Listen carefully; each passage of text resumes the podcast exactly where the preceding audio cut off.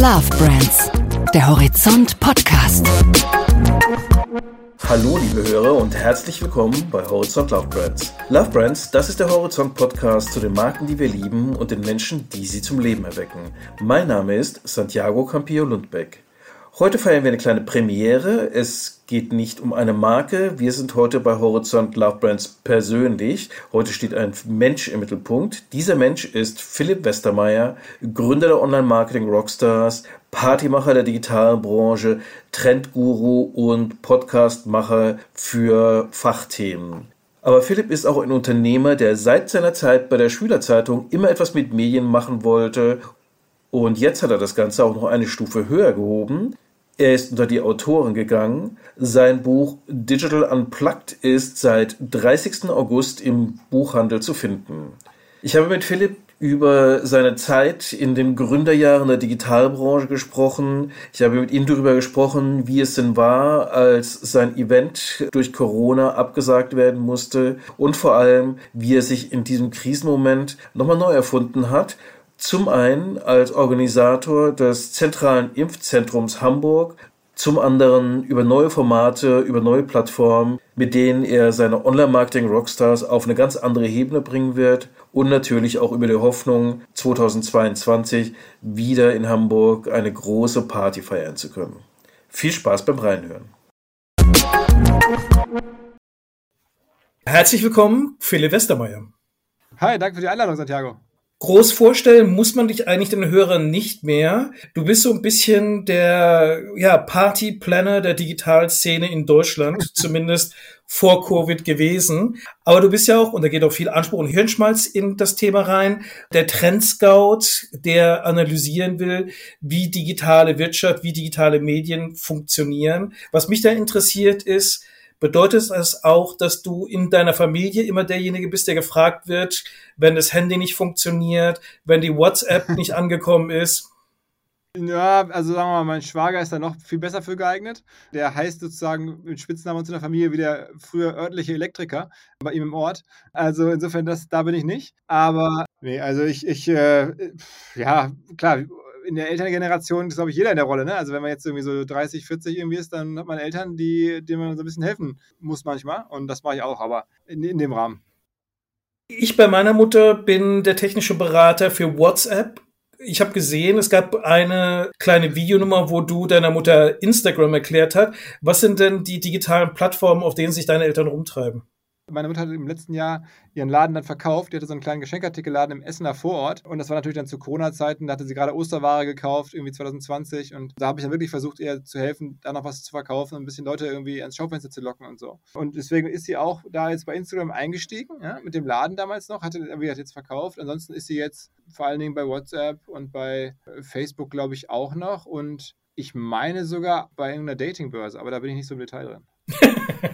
Okay, das sind wahrscheinlich die digitalen Informationen, die man auch nicht so genau wissen will.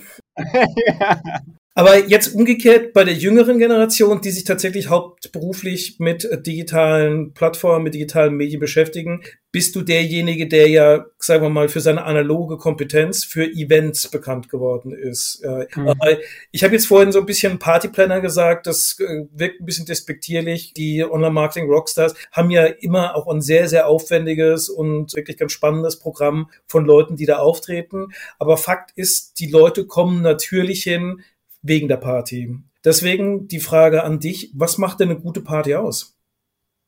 Naja, also ich glaube auch, dass es sicherlich ein Aspekt war von dem, was wir gemacht haben, aber man muss ja auch sagen, dass das letzte Mal, als wir ein Event gemacht haben, das ist jetzt irgendwie fast 2,5 Jahre her. Ne? Also insofern, ich glaube, wir stehen schon für viel mehr als jetzt die Party, weil in den letzten 2,5 Jahren konnte es keine geben und machen wir ja ganz viel drumherum im Netz an Weiterbildung, Wissensvermittlung, Inspiration, digital.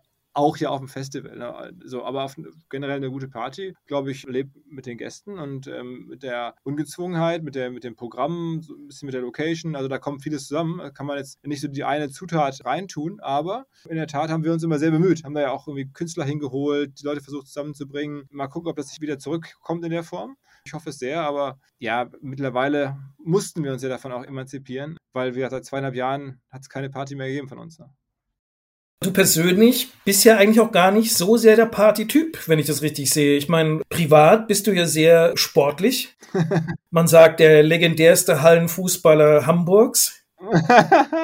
Ja, nee, also nee, das stimmt. Ich bin eigentlich jetzt in das ganze Thema ja so ein bisschen reingerutscht. Also mittlerweile habe ich das ja auch angenommen und gerne mitgearbeitet und diese Branchenöffentlichkeit, klar, spätestens wenn es mal ein Magazin gibt, das so heißt wie man selber, dann kann man, glaube ich, schlecht behaupten, dass man das alles nie gewollt habe. Insofern, das will ich auch gar nicht tun. Also da weiß ich schon, was ich tue, aber bevor das so losging, bin ich nicht dafür angetreten. Also ich bin jetzt nicht mit 16, 17 oder 26, 27 und dachte mir, boah, wie werde ich jetzt noch Moderator, Entertainer, Podcaster, irgendwie, wie werde ich jetzt eine öffentliche Figur oder eine branchenöffentliche Figur? Das war nicht mein Antrieb. Ich wollte dann immer ein Unternehmer werden, habe das dann durch Zufall gemerkt über die Seminare, über diese Konferenz, dass das irgendwie gerade hilft, da auch als Person. Dann kam Social Media dazu und so habe ich diese Rolle dann angenommen, einfach mehr oder weniger auch aus Businessgründen, aber ich bin jetzt in der Tat nicht der Typ, der selber, weiß ich nicht, der Wahnsinns-Karnevalist ist oder so, also überhaupt nicht, sondern bin eigentlich Unternehmer. Du hast dich ja auch schon mal als bodenständig beschrieben und ich gehe mal davon aus, also mit der Freizeitbeschäftigung zu sagen, okay, jetzt gehe ich radeln, jetzt spiele ich mit den Kumpels Fußball und so weiter. Es braucht eine gewisse Disziplin. Wie passt das dann zu der Rampensau Philipp Westermeyer, die dann irgendwie vor ein paar tausend Leuten auf der Bühne steht, die auch mal lächelnd mit dem Magazin, wo der eigene Name und das eigene Bild drauf ist, dann durch die Gegend geht? Ist das ein bisschen Dr. Jekyll und Mr. Hyde? Ach, ich glaube, es ist am Ende auch einfach eine gewisse Übung. Ja, ich bin da sehr, sehr langsam reingewachsen. Mein erster Auftritt, wenn du so willst, war vor 30 Leuten in einem Online-Marketing-Seminar. Und dann kamen irgendwie mal 200 Leute bei der ersten Konferenz. Und dann habe ich halt gelernt und mir angeeignet, wie das funktioniert. Und natürlich auch, das bin ich ins kalte Wasser geschmissen worden, über Jahre da reingewachsen, habe dann selber gemerkt, Mensch, hier gibt es ja so eine Rolle in Deutschland, war ja frei, scheinbar. Ne? Also ich habe sie durch Zufall bemerkt und habe dann diese Rolle natürlich desjenigen, der dann da die Bühne baut und da so ein Festival entstehen lässt, gerne angenommen, weil es mir einfach wahnsinnig viel Spaß macht. Ich bin beides. Ich bin so bodenständig als auch jemand, der wirklich im Kern neugierig ist, Leuten Fragen stellt, Sachen verstehen möchte und auch Spaß hat, weiß ich nicht, wenn Leute zusammenkommen, sehr sozial, so interessiert an Menschen auch zu verknüpfen, mache ich jeden Tag mit irgendwelchen E-Mails und am Ende war das ein Cocktail, den ich wirklich so nicht habe kommen sehen und OMR insgesamt war ja auch nie, kann man ja wirklich sagen, geplant. Also wir haben das ja gemacht, als Hobby, so nebenher, Seminare angefangen und die ersten 4, 5 Jahre meines Berufslebens war das ja auch ein Hobby. Und dann irgendwann hatten wir eine Firma verkauft, ich bin dann bei Zalando raus nach der Übernahme und habe dann gesagt, okay, dann mache ich das jetzt mal eine Zeit lang hauptberuflich. Und jetzt sind wir 160 Leute und haben halt hier schon ein richtiges Unternehmen. Das war ehrlicherweise niemals so mit einem Businessplan und mit einer Vision. Da ist vieles zustande gekommen mit auch Glück und Timing und ja, Fleißarbeit vielleicht ein bisschen. Aber diese Evolution hat dich ja irgendwann zu dem Punkt geführt, dass du wirklich vor großem Publikum gestanden hast und dass du auch vor allem mit großen Namen geredet hast. Also jetzt auch jenseits der Branche so mal Iron Maiden auf der Bühne zu haben oder mit Ashton Kutcher dann im Podcast zu sein. Hat es da für dich in diesem Punkt jemals den Moment gegeben, wo du so diesen Lampenfieber-Moment gehabt hast, wo du gesagt hast, was mache ich hier eigentlich? Ja, schon. Also das muss man sagen, als wir zum ersten Mal die Bühne gebaut haben in der Messehalle und ich dann am Vortrag gesehen habe, was das für eine Bühne ist, da sitzen ja dann so fast 7.000 Leute davor. Da war ich schon so, was mache ich hier eigentlich in der Tat? Und morgen ist das Ding hier voll und ich muss das da irgendwie bespielen. Und die ist ja auch richtig groß und so. Ich hatte dann natürlich auch schon in der Erwartung, dass es so sein könnte, mir da auch mal einen Coach besorgt, der so ein bisschen erklärt, worauf man achten muss, wenn man so eine Bühne macht, so die Grundregeln natürlich, weil ganz, ganz viel ist halt, war bei mir so Bauchgefühl, mache ich jetzt mal und dann halt so Learning by Doing über die kleinen Seminare und kleineren Konferenzen und so. Und jetzt arbeitet man sich da rein. Und mittlerweile auch jetzt, wo das Festival nicht da war, haben wir ja so ein YouTube-Video gemacht über die große Präsentation dessen, was wir so aktuell beobachten im Internet. Also wir nennen das ja dann immer State of the German Internet, diese Keynote. Die hat jetzt, glaube ich, nach ein paar Wochen schon über 100.000 Views, ne, bei YouTube. Und das machst du jetzt nicht mehr mal so eben. Da haben wir jetzt ein ganzes Team, das da mitarbeitet, das auch mich jetzt mittlerweile unterstützt. Also das ist schon größer geworden, viel professioneller geworden, muss man einfach sagen. Und dann ist es auch leichter für mich natürlich. Wenn das OMR-Team eine Fußballmannschaft wäre, welche Position würdest du da spielen? Wahrscheinlich wäre ich jetzt irgendwie so aktuell schon irgendwo so der Typ hinter den Spitzen, der versucht, die Pässe in die Tiefe zu spielen.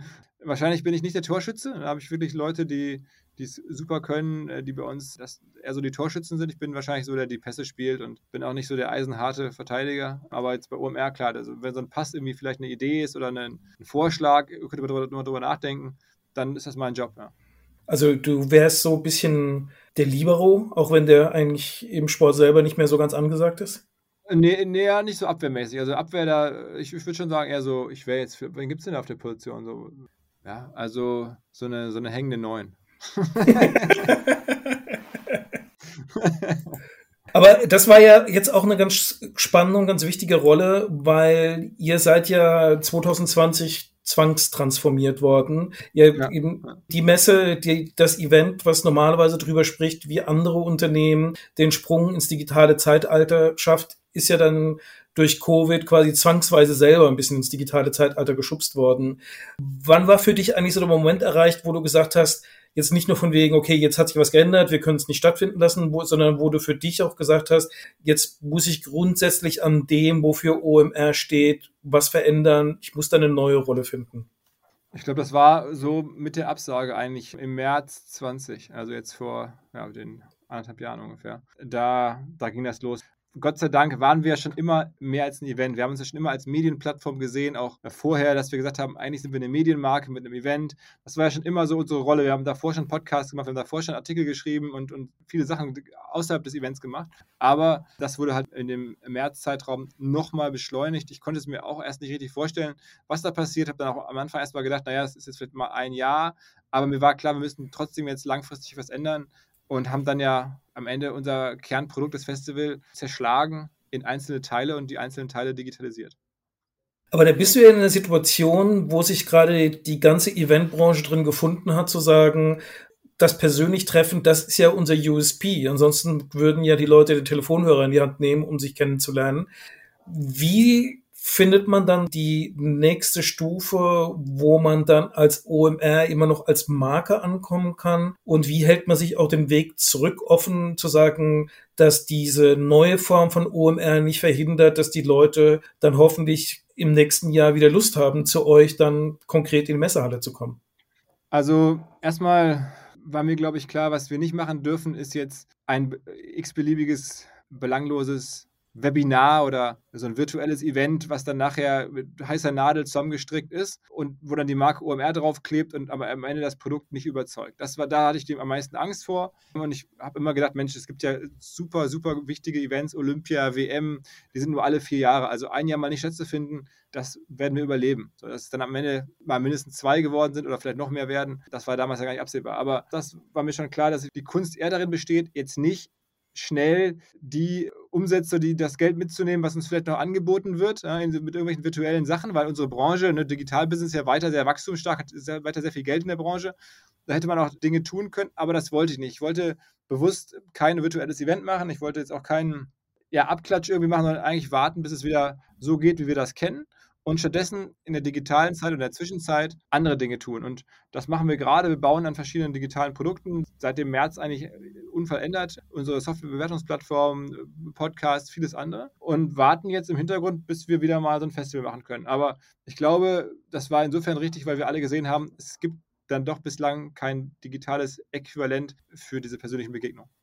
Du hast ja in dem Transformationspaket, mit dem du jetzt sozusagen die Wartezeit bis zum nächsten großen OMR-Treffen überbrückst, hast du ja einen Punkt dabei, der ja so eine Art Festival mit recht geringem Unterhaltungscharakter ist. Du bist Betreiber des Impfzentrums in Hamburg. Ja. Wie kommt man denn an so einen Job, wenn man eigentlich aus dem Thema Digitalisierung kommt? Und wie groß ist die Versuchung für den Organisator Philipp Westermeyer, in den eher deprimierenden Vorgang Impfen in irgendeiner Form einen Event-Charakter reinzukriegen? Ja, also das ist in der Tat eine große Versuchung. Der kann ich auch mal gleich erzählen. Da sind wir auch an einigen Stellen, haben wir es wirklich auch gemacht und sind der Versuche sozusagen erlegen. Aber wir sind am Ende gefragt worden, einfach aus der Logik heraus, dass man hier in Hamburg entschieden hat, in der Politik, es soll ein zentrales Impfzentrum geben. Und das kann dann nur in den Messehallen stattfinden in Hamburg. Das sind einfach die größten Hallen, sind mitten in der Stadt. Und dann, so ist mein Verständnis zumindest, wurde jemand gesucht, der diese Hallen betreiben kann und der das auch schon mal nachgewiesen hat, dass der diese Hallen im größeren Maßstab betreiben kann. Und gleichzeitig auch eine Firma, die in der Lage ist, in kürzester Zeit da jetzt über 1000 temporäre Kräfte zu finden und einzustellen. Und da wurden wir dann empfohlen und hatten dann einen Kennenlerntermin in der Stadt mit den entsprechenden Behörden.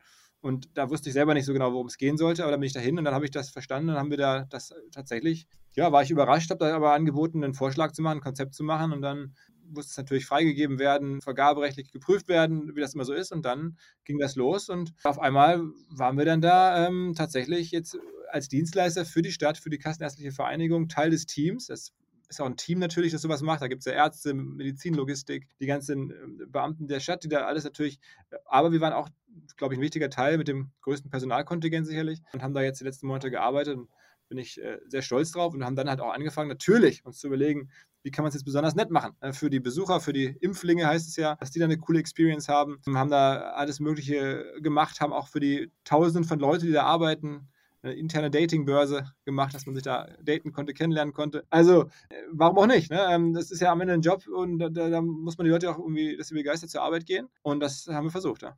Ist es bekannt, was für eine Ausbeute die interne Datingbörse hatte?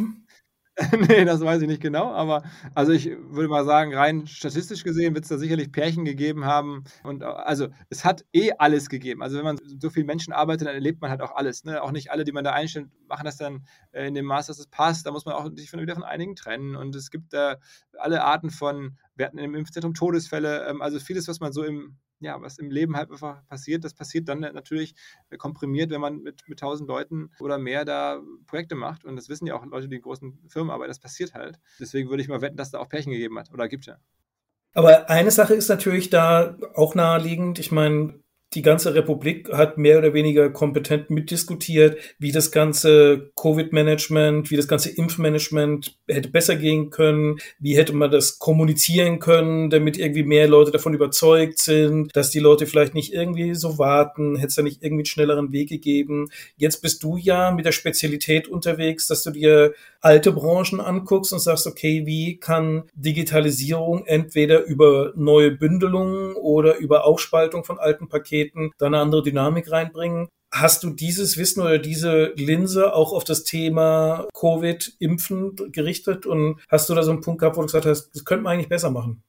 Nicht richtig, weil ich habe eigentlich im Gegenteil. Ich habe wirklich erlebt, wie extrem bemüht alle sind, in Deutschland zumindest, oder in Hamburg zumindest, da kann ich das beurteilen, ne, die da mit zu tun haben, aber sicherlich auch in Berlin, die nationalen Verantwortlichen, in Hamburg alle Verantwortlichen, Wahnsinns-Einsatz, Bemühung, das hinzubekommen und wie komplex die Dinge dann manchmal sind, wenn man nah dran ist. Das kann ich jetzt natürlich auch nur aus der Arbeit da sehen, dass es manchmal von außen manche Sachen leichter aussehen oder dann hatten wir auch mal Tage, da war dann eine lange Schlange vom Impfzentrum, haben wir uns natürlich bemüht.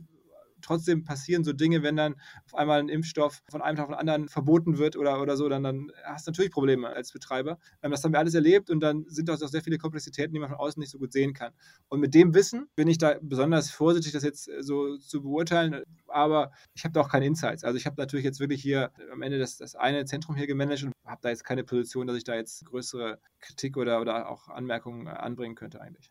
Also es ist nicht eins der Probleme, was jetzt irgendwie eine App mit besserer User Experience oder so hätte lösen können. Also als Privatperson gefragt, glaube ich jetzt, ist das nicht das Kernproblem. Ne? Würde mich jetzt wundern. Am Ende muss man ja sagen, wenn man sich mal unsere Impfquote in Deutschland jetzt anguckt, ist die höher als in Israel, höher als in England. Ob das jetzt an der Regierung liegt oder an den zuständigen Menschen, die das steuern, auch das weiß ich gar nicht, ne? Im Guten wie im Schlechten, aber ich würde einfach mal sagen, wir haben jetzt hier eine vergleichsweise sehr gute Situation, die könnte immer besser sein, aber ich finde, ich bin einfach irgendwo auch ein optimistischer Typ und sehe auch das Positive und da würde ich sagen, klar, verstehe ich es auch nicht, wenn sich Leute nicht impfen lassen und bin da auch da manchmal enttäuscht, wenn ich das so mitbekomme, aber es ist hier in Deutschland insgesamt wirklich eigentlich eine gute Situation im Vergleich zu den Ländern, wo wir vor einigen Monaten gesagt haben, boah, guck mal, wie in Israel, wie das da abgeht und so. Ja, mittlerweile haben wir sie überholt. Ne? Wenn wir auch schon beim Thema Optimismus sind, ein anderer Bereich, in dem du sehr optimistisch zu Wege gehst, ist das Thema Podcast. Da hast du ja gesagt, das ist für uns ein Thema, da geht noch deutlich mehr, das wollen wir ausbauen. Als jemand, der auch ganz überzeugt vom Podcast als Medium ist, höre ich das natürlich sehr gerne. Und interessiert mich, warum siehst du da noch so eine große Chance? Kommen da noch die Hörer oder gibt's da Dinge, die im Format noch nicht richtig gemacht worden sind, um das Thema so richtig zu pushen? Also ich glaube, es gibt nach wie vor noch nicht all die Formate, die möglich sind. Und wir sehen da inhaltlich einen Teil der Welt, die da entsteht. Und natürlich auch auf der Hörerseite. Also ich meine, es gibt ja ganze Generationen, Altersklassen, die da jetzt noch keine große Rolle spielen, weil sie einfach dafür, sag ich mal, zu alt sind, ne? Oder altersbedingt scheinbar kein Interesse dran haben, ne? Das wird sich über die Jahre ja noch alles verbessern. Da werden sicherlich in Deutschland noch viel mehr Menschen reinwachsen in das Thema. Ich würde wetten, jeden Tag kommen tausende neue Podcast-Hörer in den Markt. Und das macht natürlich mega Spaß, in einem Markt zu sein, wo du halt weißt, einfach ohne dass du irgendwas tun musst, sind jeden Tag 1000 neue potenzielle Kunden im Markt. Kunden im Sinne von Hörer an der Stelle jetzt. Das macht mich erstmal super positiv. Auch wenn man sich anguckt, was da gerade in den USA passiert, welche Relevanz da große Podcasts schon haben, auch wirtschaftliche Relevanz, dann glaube ich, dass hier noch vieles kommen wird, aber ich bin auch realistisch und muss man auch sagen, das wird jetzt nicht das nächste Privatfernsehen, ne? Also wir haben bei allem, was da an Wachstum kommt, es bleibt wahrscheinlich trotzdem so, dass das Werbeinventar begrenzt bleibt, ne? Weil in einem Podcast, der einmal die Woche erscheint, sind dann vielleicht 3 Werbeplätze drin. Ist einfach ein bisschen wenig, ne? Wenn du jetzt in Deutschland guckst, du hast vielleicht 200 vermarktbare Podcasts und wenn die dann jetzt im Durchschnitt einmal die Woche erscheinen, dann kann man sich ja ausrechnen, wie viele Werbeplätze es in der Woche gibt. Also es ist einfach natürlich sehr wenig im Vergleich zu jetzt TV oder so. Ja, aber was ist dann die Lösung, einfach immer mehr Podcasts zu machen, um das Werbeinventar auszubauen?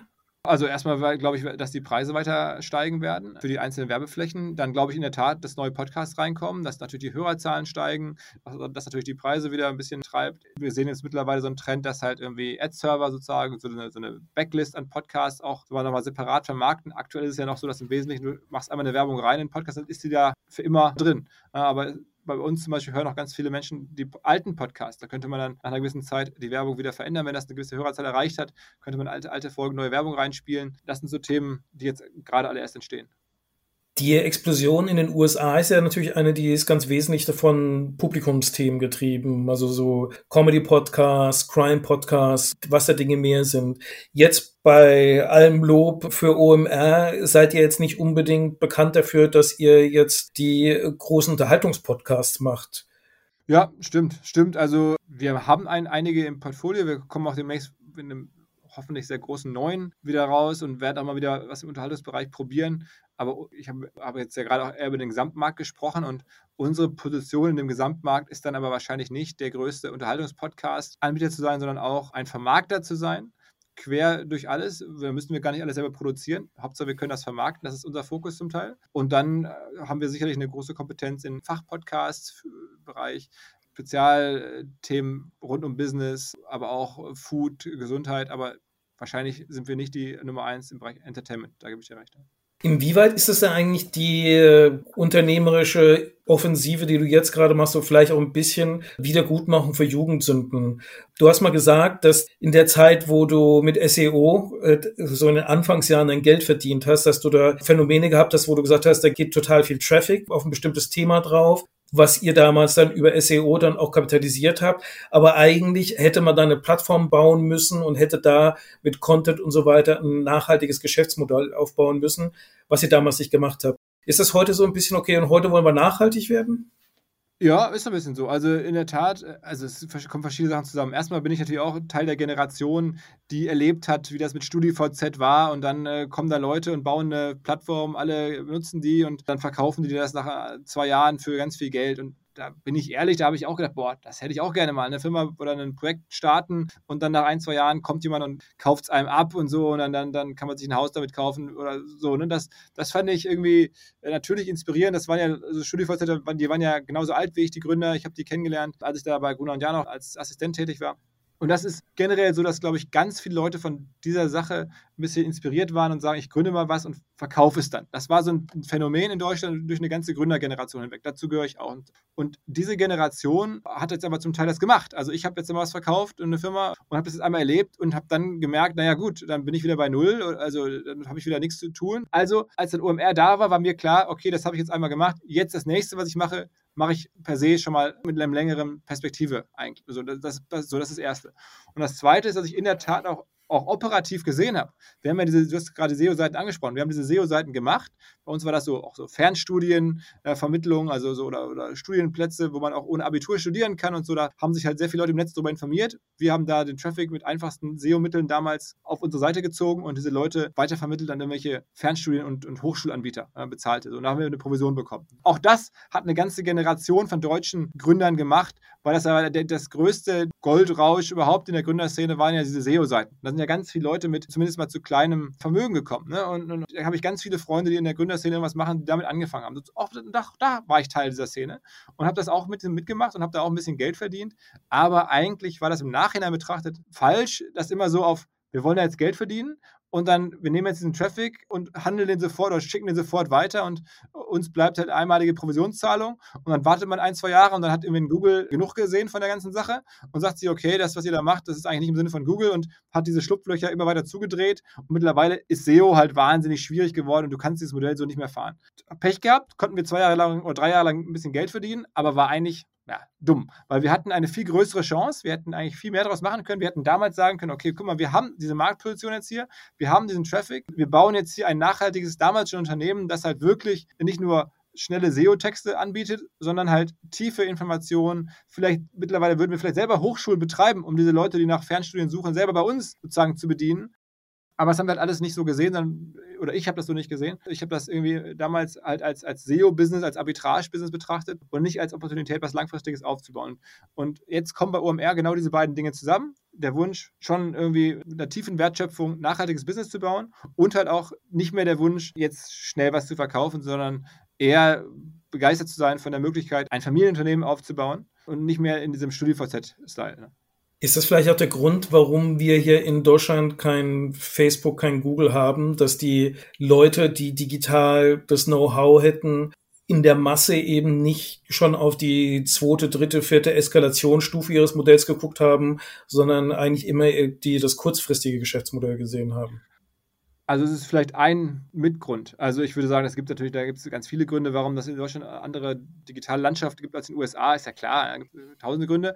Aber ich würde schon sagen, dass eine wichtige Generation, also die Generation, die jetzt halt so um die 40 ist, sehr stark immer unterwegs war mit dem Blick auf, ich baue was auf und mache einen Exit. Das war ja auch so ein geflügeltes Wort, jetzt hier ein Exit, was verkaufen. So wurde diese Generation geprägt von den führenden Machern, von Vorbildern. Und ich glaube, dass das jetzt nicht unbedingt in der Tat so hilfreich war für das Land. Habe ich jetzt noch nicht so viel tiefer darüber nachgedacht, aber es wäre wahrscheinlich besser, oder es wäre schöner gewesen und wahrscheinlich wertschöpfender, wenn jetzt viele aus der Generation gesagt hätten, nee, ich bleibe dabei. Man sieht ja auch, was gehen kann. Guck dir mal Zalando an. Zalando sind die Gründer bis heute da und was haben die da geschafft? Ich bin mir sicher, wenn die vor 10 Jahren gesagt hätten, okay, machen wir jetzt einen Exit und sind da raus, dann wäre Zalando heute nicht da, wo es ist, weil das ist von den Gründern dahin gebracht worden. Und da fängt dann sozusagen die neue Zeit an. Und ich glaube, es täten uns offensichtlich mehr Firmen gut, wo die Gründer halt einfach sagen, ich bleibe langfristig an Bord. Aber andererseits, an deinem Anfang war ja AdTech-Firmen, die du ja eben unter anderem an Zalando verkauft hast. Das ist ja jetzt so ein Bereich, wo heute so ein ganz großer Commodity-Faktor da ist, wo sich eher die ganz globalen Plattformen durchsetzen. Hätte es sozusagen für diese Story überhaupt ein Happy End geben können oder warst du jetzt in deinem Fall nicht speziell sogar gut dran beraten, rechtzeitig zu verkaufen an einen Player, der groß genug war, um damit wirklich dauerhaft was anfangen zu können? Ja, das stimmt wahrscheinlich. Also das ist irgendwie bezogen auf das Thema, in dem ich da tätig war. Ist das so? Einfach weil sich der Bereich AdTech und Marketing-Software doch sehr stark geändert hat und da auf einmal Wettbewerber reingekommen sind und Marktstrukturen sich so schnell gedreht haben, dass das für uns wahrscheinlich so besser war. Trotzdem freue ich mich jetzt, dass ich in so einer Situation bin, wo ich jetzt auch wieder in der Branche bin, aber was Langfristiges bauen kann mit OMR, weil da sind wir jetzt nicht so sehr bedroht durch Google oder so, ganz im Gegenteil. Aber ja, wahrscheinlich hast du recht und für mich hätte das nicht gegolten, aber AdTech ist da schon auch sehr speziell. Es hätte viele andere Bereiche gegeben, glaube ich, wo halt cool gewesen wäre, finde ich, wenn die Gründer das Unternehmen noch länger aufgebaut hätten und es nicht verkauft worden wäre. Wie wichtig ist denn für dich bei so einem Thema die Kreativität dahinter? Also wenn ich mir mal so anschaue, wie du die OMR immer gestaltet hast, da war ja immer sehr klar erkennbar, wir haben den Teil mit den ernsthaften Themen, aber wir platzieren immer auch ein paar Querschüsse thematisch dabei, damit ihr vielleicht als Publikum aus euren gewohnten Bahnen rausgerissen werdet und nochmal was anderes zu sehen kriegen. Ist so diese Balance wichtig zu sagen, ernsthaft dran arbeiten, aber immer auch noch irgendwie eine Lockerheit zu haben, auch mal offen zu sein fürs Verrückte? Absolut. Also wir versuchen, Dinge zu mischen, und das ist ja auch so ein bisschen mittlerweile in der Arbeitswelt, in der Branche, in der wir arbeiten, insbesondere nicht ungewöhnlich. Ne? Es mischen sich ja teilweise auch private Interessen, Geschäftsinteressen, private Freundschaften, geschäftliche Freundschaften, alles fließt mehr ineinander, als es früher war. Man nutzt mittlerweile häufig nur noch ein Handy für private als auch geschäftliche Zwecke und so. Und das bilden wir mit dem Event am Ende oder mit der ganzen Art, wie wir so rüberkommen, bilden wir das halt auch ab, glaube ich. So. Und ich glaube halt auch, dass du kriegst auch nur Aufmerksamkeit auf große oder komplexere Themen, wenn du das verpackst mit irgendeiner Lockerheit oder mit einem Umfeld, wo das auch überhaupt eine Anerkennung oder ein Interesse oder eine Offenheit findet. Also wenn du jetzt nur herkommst mit schweren Themen und ein Event machst, wo es nur darum geht, wie sollte jetzt in Deutschland reguliert werden und was sind die negativen Auswirkungen von dem, und dann ist das kein großes Event, dann wird das kein Thema werden, was du setzen kannst. Aber ich glaube, wir haben jetzt schon die Chance, ich versuche es ja im Podcast auch immer wieder, dass wir eine große Hörerschaft aufgebaut haben, auch über natürlich die nicht fachlichen Gäste, in den Dieter Bohlen und sonst wen, die wirklich legendäre Gespräche geliefert haben. Aber natürlich also klar machen die auch im weitesten Sinne Digital-Marketing, aber natürlich sind die auch wegen was anderem bekannt. Aber wenn man sowas aufbaut, wenn man darüber eine gewisse auch Audience schafft, dann hat man die Chance, immer mal wieder was auch rauszulegen, was vielleicht eine etwas tiefere Bedeutung hat. Und wir versuchen immer mal wieder auch das Thema Social Business, Klimathemen mitzunehmen, zu spielen und dafür halt auch eine Aufmerksamkeit zu schaffen. Aber man muss es mischen. Du bist ja in die Medienwelt reingegangen nach einer BWL-Studium. Also du warst ja bei Gruner und Jahr jetzt in der Seite, wo Journalisten ja gerne sagen, das sind die bösen Jungs, die immer auf die Zahlen gucken, die immer die Etats drücken und so weiter und so fort. Und jetzt bist du mittlerweile aber selber in der Situation, dass du ja tatsächlich Gespräche mit Leuten vorbereitest, die jetzt definitiv nicht wegen ihrer Digital-Tech-Expertise mit dir zusammensitzen. Wie ist das für dich? Was für ein Lernprozess ist dahinter? Musst du dann plötzlich jetzt irgendwie bei der bunte.de im Archiv recherchieren, was dein Gesprächspartner vorher gemacht hat? Da so tief nicht, aber also ich bin ja schon immer auch sehr journalistisch interessiert gewesen. Bei mir ist es kein Zufall, dass ich in die Medien gekommen bin. Ich bin nicht der Typ, der sich bei 3 Automobilherstellern und 2 Sägewerken und dann irgendwie bei einem Verlag beworben hat und durch Zufall in den Verlag gerutscht ist, sondern ich wollte bewusst in die Medienbranche hinein, weil ich halt schon seit ich 16 oder 15 oder 14 bin bei der Schülerzeitung, Lokalradio, Regionalzeitung immer Journalismus gemacht habe, und das hat mich schon immer begeistert. Ich habe dann immer die Phase bekommen, wo ich dachte, okay, ich möchte das auch mal gerne businessmäßiger verstehen, und das reizt mich noch mehr, aber immer schon mit Blick auf diese Medienunternehmung. Und am Ende bin ich jetzt in der wahnsinnig glücklichen Lage, dass so ein bisschen was von beidem passiert. Ich sehe mich so als Unternehmer, aber ich sehe mich auch als neugierigen Typen und dann irgendwo als Journalist. Das ist vielleicht ein bisschen hochgegriffen, weil ich jetzt natürlich nicht aus Afghanistan berichte, sondern eher aus der deutschen Digitalszene. Ich weiß es auch einzuschätzen, und ich bin auch nicht der Typ, der jetzt mit investigativsten Fragen da auffällt, ist mir auch alles klar. Aber ich glaube, ich schaffe es schon ab und zu, bin ich schon eigentlich ziemlich sicher, Gespräche zu führen, wo man etwas lernen kann, wo man die Welt besser versteht, wenn man dazuhört. Und das ist der Anspruch, und das macht mir Spaß. Neudeutsch würde man wahrscheinlich zu dem Aufgabenbündel, das ich da jetzt habe, sagen, ich bin so ein Creator, und ja, das ist vielleicht richtig, ja. Du hast ja mal gesagt, dass für dich so ein ganz besonderer Moment war, der so ein bisschen entschieden hat, wo es dann hingeht in der Zukunft, dass du mit deinem Vater immer zum Kiosk gegangen bist, um die Lesestoff. Ja, genau. Ja. Was war denn da so für dich das Besondere daran? Hast du da speziell eine Zeitschrift bekommen, oder war das einfach der Papiergeruch? Also, das ist eine gute Frage. Ich weiß noch, es war halt so eine Wochenendroutine. Wir sind zum Hauptbahnhof gefahren, und da gibt es ja in Essen, damals war das so einen großen, ist ja immer heute noch so die großen Kioske. Da gab es dann auch Zeitungen aus aller Welt, und irgendwie war mein Vater da immer Fan davon und hat sich da welche gekauft und hat mich da auch angesteckt. Ich glaube, am Anfang habe ich dann da mir am Ende meistens irgendwie den Kicker mitgenommen oder so. Und dann durfte ich mir da irgendwie was anderes, einen Comic aussuchen, dann ist das mehr geworden. Ich habe aber das extrem gerne gehabt, und bis heute verpasse ich dann irgendwann mal einen Zug, weil ich irgendwo stehe, in einem Bahnhofskiosk und irgendwo reinlese und denke, scheiße. Gibt es ja jetzt auch in Berlin, nach wie vor gibt es einen am Hauptbahnhof, wo da so Zeitschriften auftauchen, die man sonst so nicht so kriegt, und dann stehe ich da rum und gucke mir die Sachen an und bin einfach, auch das ja wieder, Neugier. Also wenn es ein Attribut, was mich, glaube ich, gut beschreibt, ich bin tatsächlich neugierig, und nicht nur selber als Fragesteller, sondern auch als jemand, der dann da versteht und dann mal sich anguckt, okay, guck mal, was es da für neue Fahrradzeitschriften gibt, und guck mal, was es da für neue Musikzeitschriften gibt, und so, und dann hängt man da und dann denkt, scheiße, ey, der Zug fährt gleich. Ja. Also das ist ein Tipp an die Hörer, wenn ihr was über neueste Digitaltrends erfahren wollt, ist immer eine gute Idee, Hauptbahnhof Berlin, Hauptbahnhof Hamburg zum Kiosk zu gehen.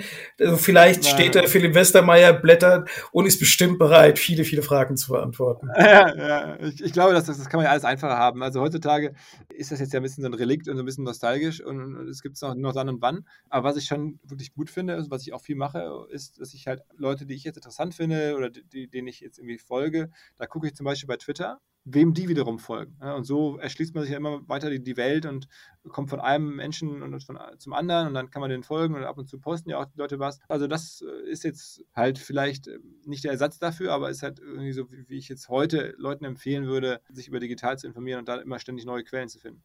Du bist ja nochmal in ein Medium reingegangen, was ja dann für Creator so richtig oldschool ist. Du hast ein Buch geschrieben, was jetzt neu auf den Markt kommt, wo du nochmal nicht im Video, sondern auf vielen Seiten, ich glaube, wie viel waren es? Über 200...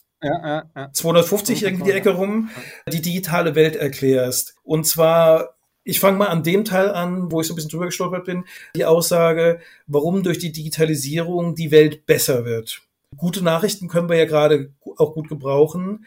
Jetzt sag mal, woher kommt der Optimismus? Wie macht denn die Digitalisierung die Welt besser? Also ich glaube, sie erlaubt uns halt viel mehr Interessen nachzugehen, Beziehungen zu halten. Es macht das Leben für sehr, sehr viele Menschen viel einfacher. Also ich will jetzt auch nicht, man droht dann immer schnell zu klingen wie die PR-Person von Facebook, wenn man sagt, oh, guck mal, es finden sich ganz andere Communities. Aber ich nehme mal das Beispiel auch, so ein Dating. Ich habe jetzt ja gerade aus Spaß von meiner Mutter erzählt, aber das sind so ganz viele Beispiele, wo ich sage, wenn ich jetzt irgendwie Freunde habe in meinem Alter, die dann vielleicht, wo die Beziehung nicht klappt oder so, die haben die Möglichkeit, auch wieder Männer, Frauen kennenzulernen, viel schneller, und müssen nicht da auf eine Suche gehen durch die Clubs, sondern es ist viel einfacher. Es gibt im Gesundheitsbereich ganz viele Sachen. Vor kurzem hatte ich die Situation, da hatte ich ein Gerstenkorn, und dann bräuchte ich so eine wie heißt das, kein Gerstenkorn, sondern wie heißt denn diese Entzündung, so eine am Auge, so eine Bindehautentzündung. Normalerweise hätte ich zum Augenarzt gemusst und dann hätte ich einen Termin bekommen, wahrscheinlich eine Woche später oder so, das war ein Samstag, warten müssen 4-5 Tage bestimmt, dann da wie eine Medikamentverschreibung und dann hätte ich zur Apotheke, dann hätte ich mir das behandeln können. An dem Samstag habe ich jetzt so eine Medizin-App, Krü heißt die, genommen, das einem Arzt in so einer Videokamera gezeigt und dann hat der mir direkt sozusagen in einer Apotheke in Hamburg das entsprechende Medikament hinterlegt, dann bin ich da hingefahren, 2 Stunden später hatte ich das Medikament und konnte da meine Bindehautentzündung wegtropfen. Also es gibt sehr, sehr viele Stellen, wo es besser wird, auch jetzt, wenn man sich die Corona anguckt. Stell dir mal vor, wir hätten jetzt alle diese ganzen Möglichkeiten jetzt hier nicht mit zu Calls zu machen, uns abzustimmen, zu mailen. Also da gibt es ja tausende von Beispielen, wo es wirklich besser wird. Es gibt auch welche, wo es schlechter wird. Das ist ja gar keine Frage. Das hat alles irgendwie Sonne und Schatten. Aber ich glaube, man kann das Schlechtere schon auch in den Griff kriegen und es wird im Kern besser. Die Welt auch rückt irgendwo enger zusammen. Und ich bin da eher der Typ, der sagt irgendwie, das Glas ist halb voll als halb leer. So. Aber mir ist auch durchaus bewusst, was da an Problemen da ist. Aber ich sehe auch, was sich da an Verbesserungen eingestellt hat. Wirklich von Medizin bis Dating. Und das sind jetzt ja nur 2 komplett willenlos gewählte Beispiele, die mir gerade in den Kopf kommen. Da gibt's noch eine ganze Reihe mehr. Und was ich aber auch sagen muss, und vielleicht ist das ja auch so ein Thema, was wir noch besprechen können, ist, dass natürlich auch viel Innovation, die wir jetzt so sehen, wo ich auch kritisch bin. Also ich bin auch wirklich jetzt nicht so einfach nur der digitale Naivling, der sagt, boah, toll, jetzt können wir in 10 Minuten irgendwo Pizza bestellen oder auch Lebensmittel bestellen. Das ist schon super. Die Innovationshöhe ist da jetzt, finde ich, gar nicht so hoch. Da bin ich schon realistisch. Das ist halt ganz nett, aber das hätte ich jetzt nicht unbedingt gebraucht, aber es ist cool, dass es gibt. Also da kann ich schon differenzieren, würde ich nur sagen. Kommen wir noch genau da drauf. Gibt es irgendeinen Punkt, wo du als Digitalfan auch Fan von digitaler Entschleunigung bist, wo du sagst, das brauche ich jetzt nicht wirklich? Absolut. Also ich glaube, generell der Umgang mit digital, das ist für unsere Generation vielleicht ein bisschen schwieriger, weil wir das so noch nicht gewohnt sind von klein auf. Aber ich glaube, ich sehe jetzt, meine Kinder sind 7 zum Beispiel, die haben jetzt irgendwann auch mal genug vom Handy, automatisch. Die Entschleunigung, ich weiß, das ist hier auch eine sehr, sehr kleine Stichprobe, aber ich glaube, das werden die Generationen schon lernen, damit umzugehen, das viel nativer zu machen, dass man das auch irgendwie wieder weglegen kann. Und das mache ich natürlich auch. Aber ich glaube, das wird eher besser als schlechter. Das immer diese Sorge jetzt, alle Kinder werden jetzt von den Handys komplett kaputt gemacht. Ich sehe das nicht so ich sehe diese Gefahr, man muss das im Blick behalten, aber ich sehe halt auch, dass die Effekte, wo halt Kinder mit Handys ganz anders aufwachsen und sagen, ja, ich kann es ja wieder anmachen, aber jetzt mache ich es mal aus oder jetzt mache ich es einfach, die überhaupt darüber nachdenken, was man alles so einstellen kann, dass man vielleicht nicht bei jeder Notification sofort aufspringt, wie meine Mutter. Die ist da irgendwie in der Welt, ich greife die jetzt irgendwie im Gespräch häufiger auf, aber wenn das Handy auf dem Tisch liegt, egal wo ich mit der bin oder im Auto, dann bimmelt das immer, weil die irgendwelche Notifications nicht anhat oder irgendwas. Bei jungen Leuten, allein da sieht man es doch schon, da klingelt nie ein Handy. Also, weil die genau wissen, wie sie mit Notifications und dem ganzen gefährlichen Kram umgehen. Das mag natürlich sein, dass bei einer Dating-App die Notifications ein bisschen wichtiger sind und dass man da schneller drauf reagieren kann. Das war, ja, Marc, ich bin da, auch das, ich habe leider, also, was heißt leider, ich habe in meinem ganzen Leben noch keine Dating-App intensiv benutzt, war nicht in meinem Leben so vorgesehen, aber umso neugieriger gucke ich mir Dating-Apps bei Freunden über die Schulter gerne an, ja. Du hast ja aber auch, also jetzt nicht nur ein bisschen Optimismus in dem Buch reingepackt, sondern du hast auch dir über die neuen Spielregeln in der digitalen Gesellschaft für Unternehmen und für Konsumenten Gedanken gemacht. Wenn du es mal auf den Punkt bringen würdest, ich weiß, es ist frech, du hast ja gerade mehr als 200 Seiten darüber geschrieben, aber wenn du sagen würdest, was sind denn so die wichtigsten Punkte, über die man denn da nachdenken muss?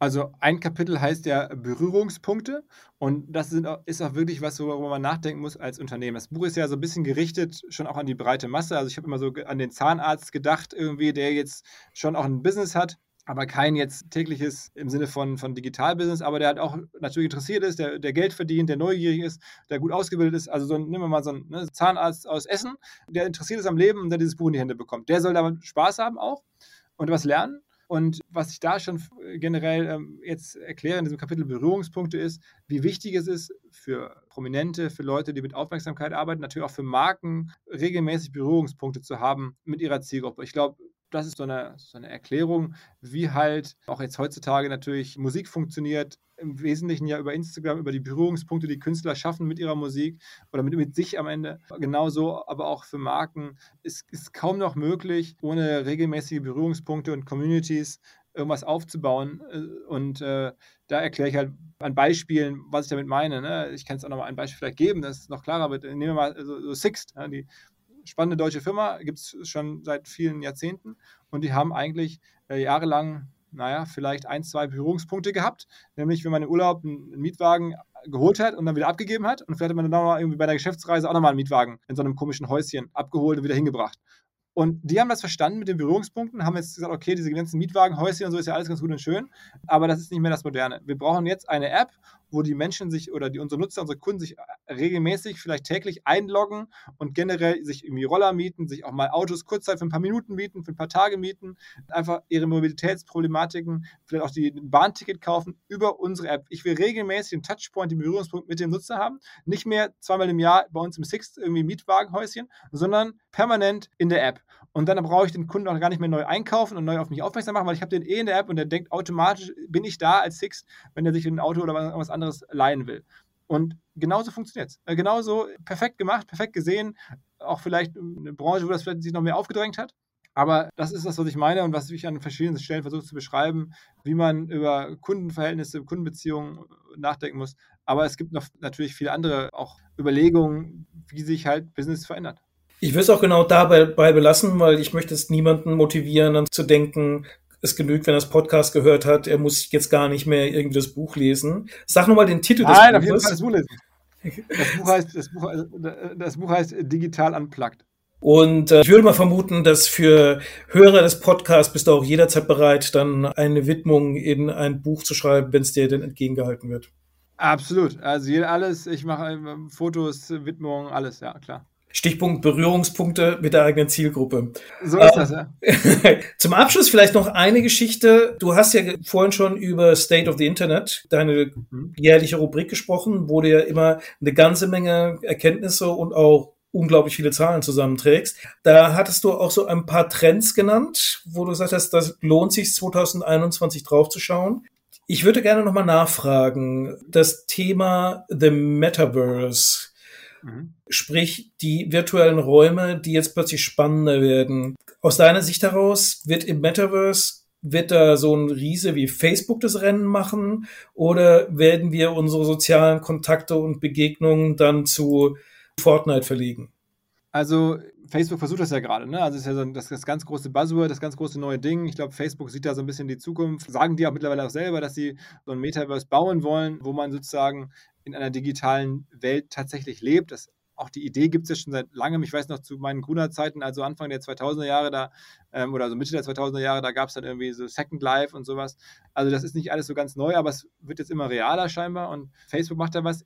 Aktuell sieht man es halt bei Fortnite oder bei Roblox, bei diesen großen Online-Spielen viel mehr. Da ist das viel naheliegende, da sehe ich auch, dass Menschen wirklich zu Konzerten gehen oder ja zum Teil sogar heiraten oder sowas in diesen Spielen, ne? Mit ihren aber echten Charakteren, also mit ihren echten Avataren und so.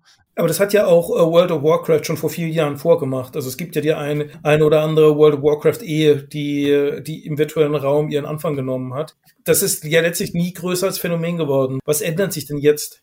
Also ich gebe dir recht, ich sehe das. Ich sehe auch, dass jetzt wieder Marken versuchen dabei zu sein, dass jetzt Facebook sehr viel Geld investiert. Snap zum Beispiel macht das ja auch, setzt da sehr stark drauf. Auch dann die Mischung mit VR, die dann immer häufig noch irgendwie eine Rolle spielt. Aber für mich persönlich, natürlich sollte man ja als Marketing-Typ nie von sich auf andere schließen und so, das habe ich schon früh gelernt, das ist ja auch eine Marketing-Weisheit, aber für mich persönlich ist es auch so, dass ich da jetzt eher nichts vermute, also ich sehe mich da wirklich nicht heiraten, ich sehe mich da auch nicht viel Zeit zu verbringen in so einem Spiel, aber trotzdem kann das Thema größer werden und muss es im Blick behalten und man erreicht da schon jetzt auch sehr viele Leute, sieht man auch, wenn man da jetzt guckt, wenn da so große amerikanische Rapper da Konzerte geben, dann ist da schon viel mehr los, als da vielleicht bei Second Life jemals war, oder auch bei World of Warcraft damals und diese berühmten Ehen, das sind ja dann immer so Extrembeispiele, die wir so als Beobachter gerne rausgreifen, weil sie so besonders plakativ sind. Aber ich glaube, das verschiebt sich schon Schritt für Schritt und dennoch wird es wahrscheinlich zumindest meine Generation oder mich jetzt nicht sehr betreffen. Und ob es dann meine Kinder betrifft, ich bin gespannt. Ja, also ich würde jetzt auch nicht so viel Geld drauf wetten. Also vielleicht jetzt keine Facebook-Aktie kaufen, weil die darauf wirklich setzen.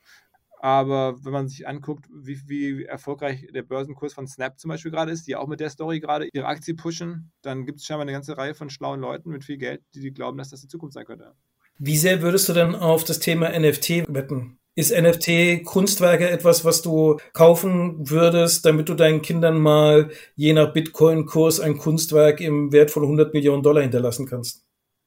Null. Also ich gucke es mir auch an und ich glaube auch, dass das hat seine Berechtigung in bestimmten Bereichen. Auch Sammelkarten gab es ja früher auch schon. Also ich meine, ob jetzt irgendwie ein Stück Karton wie früher oder jetzt ein Stück Code wie heute, das ist am Ende beides vorstellbar. Also hätte man jetzt vor 100 Jahren gesagt, da gibt es Leute, die zahlen für so einen komischen Karton mit einem Foto drauf Tausende oder 100.000 oder Millionen, hätte man damals wahrscheinlich auch gesagt, okay, so einen Quatsch mache ich nie im Leben. Aber manche Leute machen das. Und also ich finde es null schwierig, mir vorzustellen, dass es im NFT-Bereich Sammelkarten gibt, die genauso viel Wert haben für bestimmte Leute, wie das jetzt in der Pub-Welt ist, wo dann Pub-Sammelkarten viel Wert haben. Also das glaube ich, das wird schon kommen. Aber es ist dann auch ein spezieller Bereich, wo das funktioniert. Und da gibt es das. Und ich bin jetzt auch in der echten Welt kein Sammler und hätte auch jetzt keine 10.000 Euro bezahlt für irgendeine Sammelkarte aus Papier oder aus Pappe. Also insofern, das wird es geben. Es wird auch noch wahrscheinlich im NFT-Bereich ein paar andere Anwendungsfälle geben, wo ich glaube, dass es gut passt. Aber es wird wahrscheinlich ein Stück weit die Welt verändern, aber nicht jetzt komplett alles Dagewesene disrupten. Was ich viel größer finde, ist so Bitcoin-Themen und sowas. Daran glaube ich tatsächlich ein bisschen mehr als jetzt an die Metaverse und NFT-Themen. Aber was ist denn eigentlich der Marketing-Pitch für Bitcoin? Also ich meine, dass das mal entstanden ist aus diesem Impuls heraus. Ich habe eine Währung, wo ich nicht irgendwie groß in die Wechselstube gehen muss, wenn ich jetzt irgendwie in einem anderen Land bin. Ich habe eine Währung, wo ich nicht auf die Bank angewiesen bin, dass ich die irgendwie deponieren kann. Also sozusagen den finanztechnischen Teil, den verstehe ich. Was ich mich immer gefragt habe, was macht denn jetzt Bitcoin oder Cryptocurrency als Thema für den normalen Konsumenten so spannend, dass das jetzt so eine Explosion werden soll?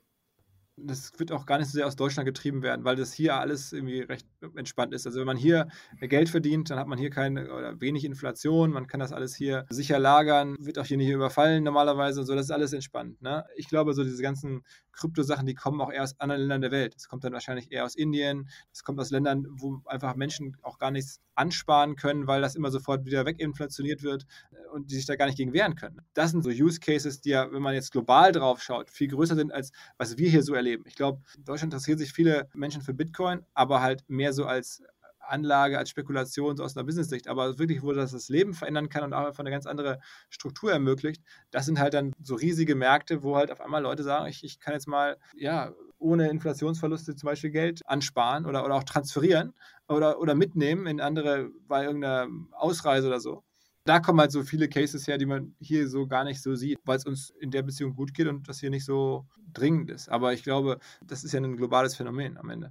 Da kommt mein Optimismus her, meine Zuversicht weniger, als ich glaube jetzt auch nicht an das Thema, dass es so wahnsinnig hilfreich ist, jetzt damit bezahlen zu können. Also ich kann wie ich jetzt aktuell bezahlen kann, bin ich sehr zufrieden. Hier in Deutschland. Wenn ich jetzt bei Amazon bezahle, das ist schon ausreichend convenient. Da brauche ich jetzt kein Bitcoin für. Aber ich glaube, das ist auch nicht das, an was man glauben sollte, wenn man jetzt an das Thema Cryptocurrency in Zukunft denkt. Wobei wir natürlich 2020 gesehen haben, dass Unmögliches möglich ist. Vorher hat man gesagt, die Deutschen wird man niederzukriegen, kontaktlos zu bezahlen. Sie lieben ihr Bargeld viel zu sehr. Und mittlerweile stellt sich heraus, ja, okay, es braucht eine weltweite Pandemie, aber auch Deutsche sind lernfähig und können dann irgendwann mal tatsächlich einfach ihre Karte oder ihr Handy ans Gerät ranhalten und sind fein damit. Also so gesehen, die Chance ist da, dass nach kontaktlosem Bezahlen vielleicht die nächste Challenge Bitcoin dann auch noch irgendwann mal genommen wird.